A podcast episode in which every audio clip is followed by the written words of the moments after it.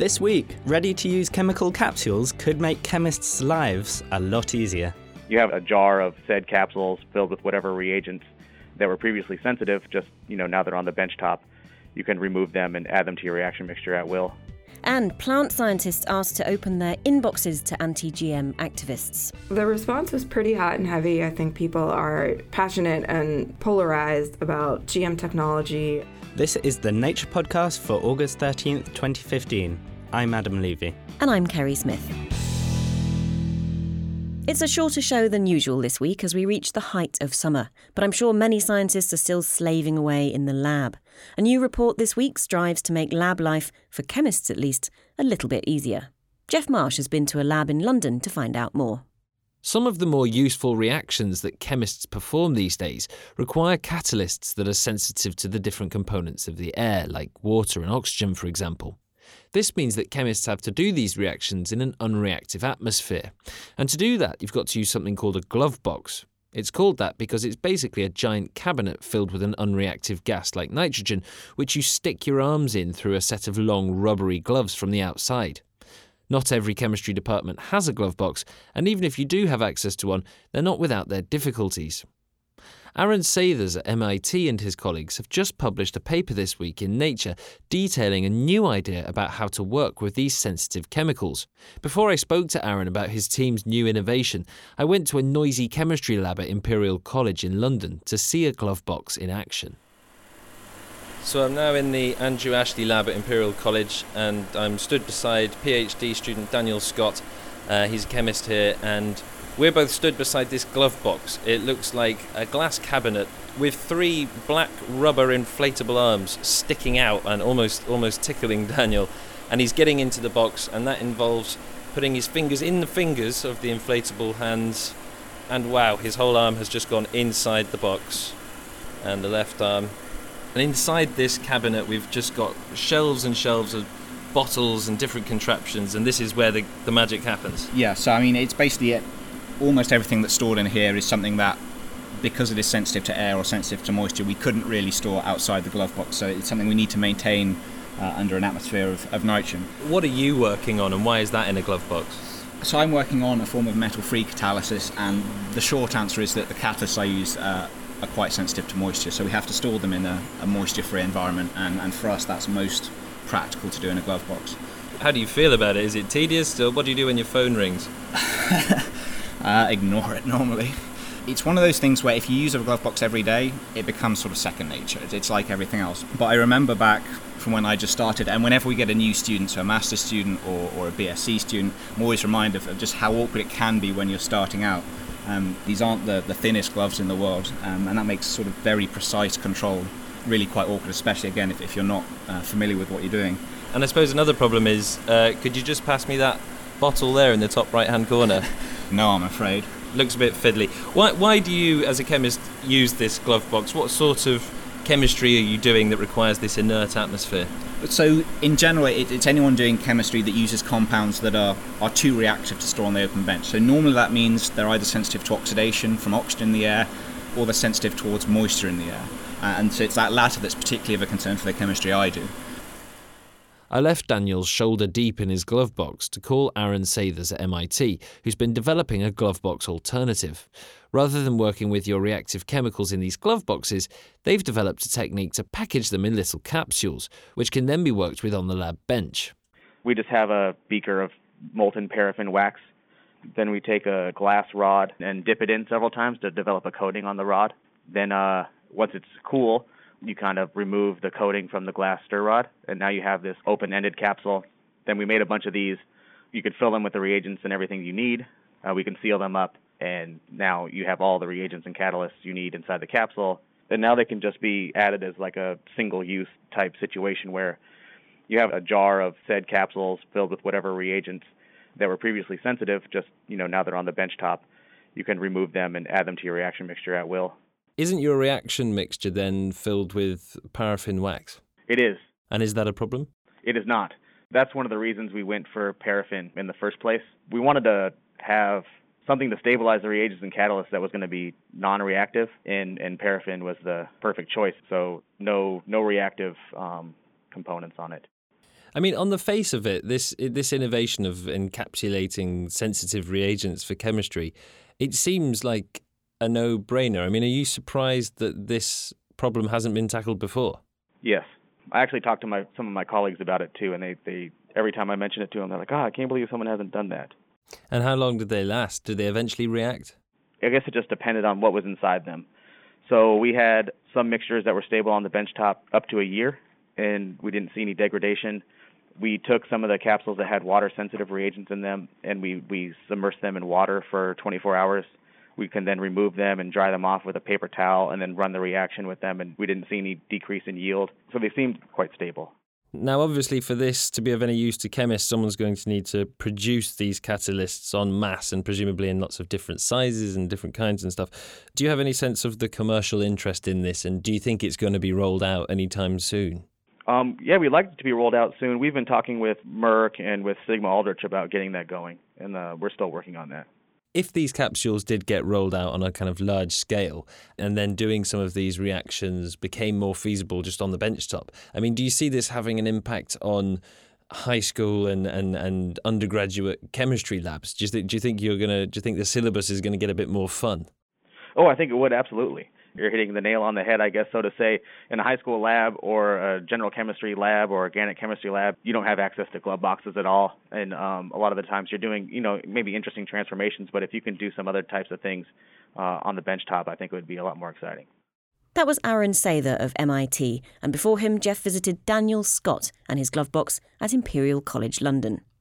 Coming up in the news chat, scientists obliged to make their inboxes public by GM activists and correcting a 400 year old record of sun activity. But first, it's time for the research highlights with Noah Baker.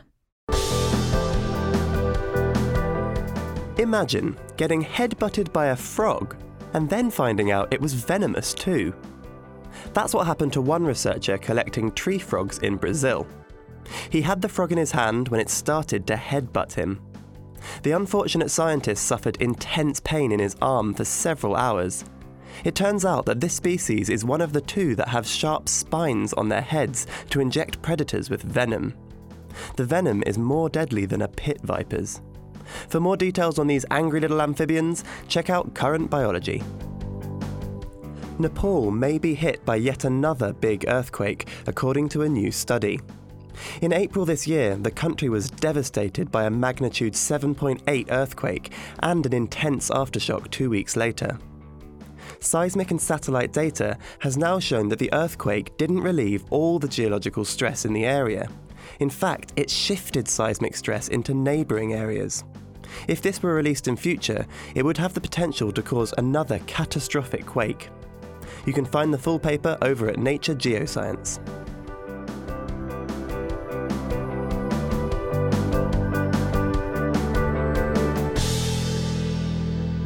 So, time now for our weekly news chat, and Lauren Morello joins us all the way from Washington, D.C. Hi, Lauren. Hi, Adam. So, the first story this week I'd like to talk about is a story regarding sunspots. There's been a correction of this really long running scientific record, hasn't there? People have been measuring sunspots since 1610, since right after the telescope was um, invented, and the record of sunspot activity is the uh, the longest observational record in science.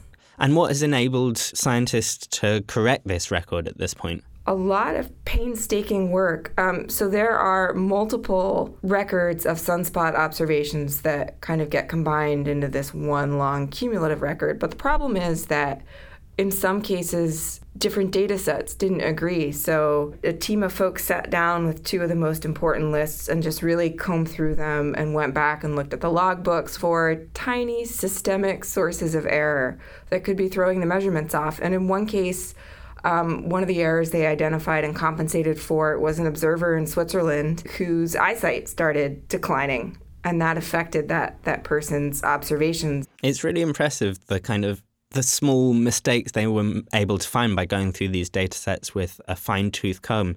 Does that give us any actual new physical insight into what the sun's been doing over the last couple of hundred years? So, one thing that they've found is that there had been a thought that there was this grand maximum of sunspot activity in the second half of the 20th century. And since they've corrected the record, um, that maximum has disappeared. And the funny thing is that The correction was um, a correction in data that was collected around the time that the Zurich Observatory, where one major sunspot record is based, changed directors. So a personnel change back in 1893 threw off the sunspot record enough to suggest a grand maximum in the 20th century. This seems, for want of a better word, maybe almost a bit embarrassing that these personnel changes or someone losing their eyesight could have led us to think the sun was reaching a grand maximum when really it was just bumbling along. You could say this is embarrassing, but you could also say this record is four centuries old and you're going to accumulate error along the way. I mean, this is the great thing about science, right? People are continually trying to get better evidence and improve their understanding. And, you know, here it kind of worked the way that it's supposed to. Another group this week has been trying to seek evidence, but of a very different sort. There's been an activist group which has filed FOI requests for 40 professors' correspondence. What are they hoping to find out from these professors? Um, so, this group, U.S. Right to Know, which is based in California, um, opposes genetically modified organisms. They argue that we don't know that genetically modified organisms are safe. So, what they're looking for in these Freedom of Information requests is evidence of collusion between biotechnology companies and researchers. Who are they targeting specifically? 40 professors is quite a big number. They are looking mainly at scientists who do research related to genetically modified organisms. And they're also looking at some economists and communications professors that have dipped their toes into the debate over GMOs. And what have they found so far? Is there actually any evidence of any clear cut misconduct? The University of Florida turned over um, emails and other records from one of its researchers. Those are the only fruits of this Freedom of Information campaign that have been made public. And those emails reveal that this researcher had a close working relationship with Monsanto, um, a big biotech company that's heavily invested in GM crops. Is there anything to imply that this relationship is a case of misconduct? There's nothing in the emails that suggests scientific misconduct or wrongdoing on the part of the scientist. But there are things in the documents that I think are enough to kind of raise some eyebrows and get people talking about what relationships should be disclosed between academics and industry. For example, this scientist Kevin Folta contributed to a site called GMO Answers that's aimed at consumers. It's funded by the biotech industry, um, and scientists answer questions that people send in about genetically modified organisms. So here, um, some of the emails show that the PR company that runs the website um, sometimes suggested answers for this guy to post with his name on them. Now, he says that nobody ever told him what to say.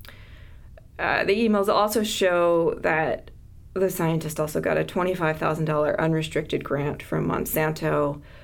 You know, there's no sign that he's not disclosed things that legally he was required to disclose. But this is the kind of thing that I think people rightly argue could be viewed by some as a, a conflict. And I think in science, the kind of standard that's emerged is if there is an appearance of a conflict, even if you don't feel there is an actual conflict, you should disclose it. And I mean, it works much the same in journalism. Now, freedom of information requests are something that's quite common in the climate field.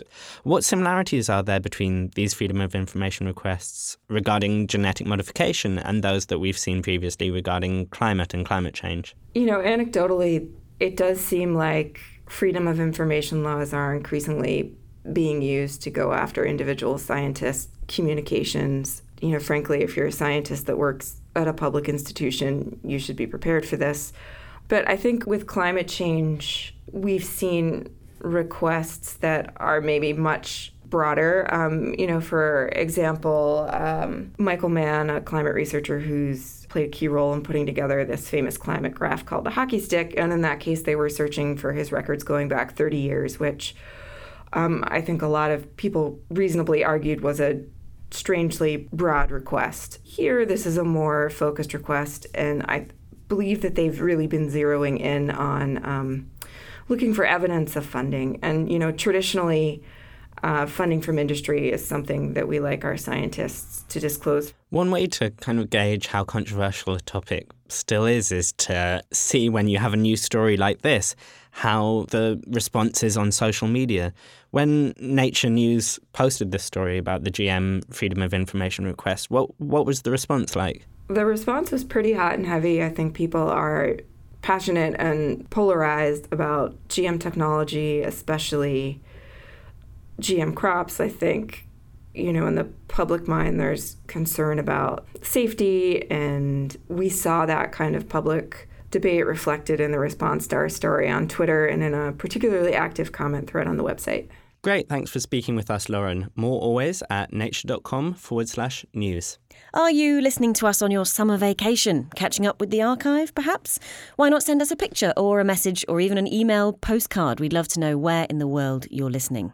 We're back next week with a regular sized show. In the meantime, though, there's tons to catch up with on our YouTube channel, youtube.com forward slash nature video channel. New this week what the octopus genome reveals about these bizarre, brainy beauties. And there's a film about an expedition to the jungles of Borneo that set out to sample the DNA of an entire mountain. I'm Kerry Smith. And I'm Adam Levy.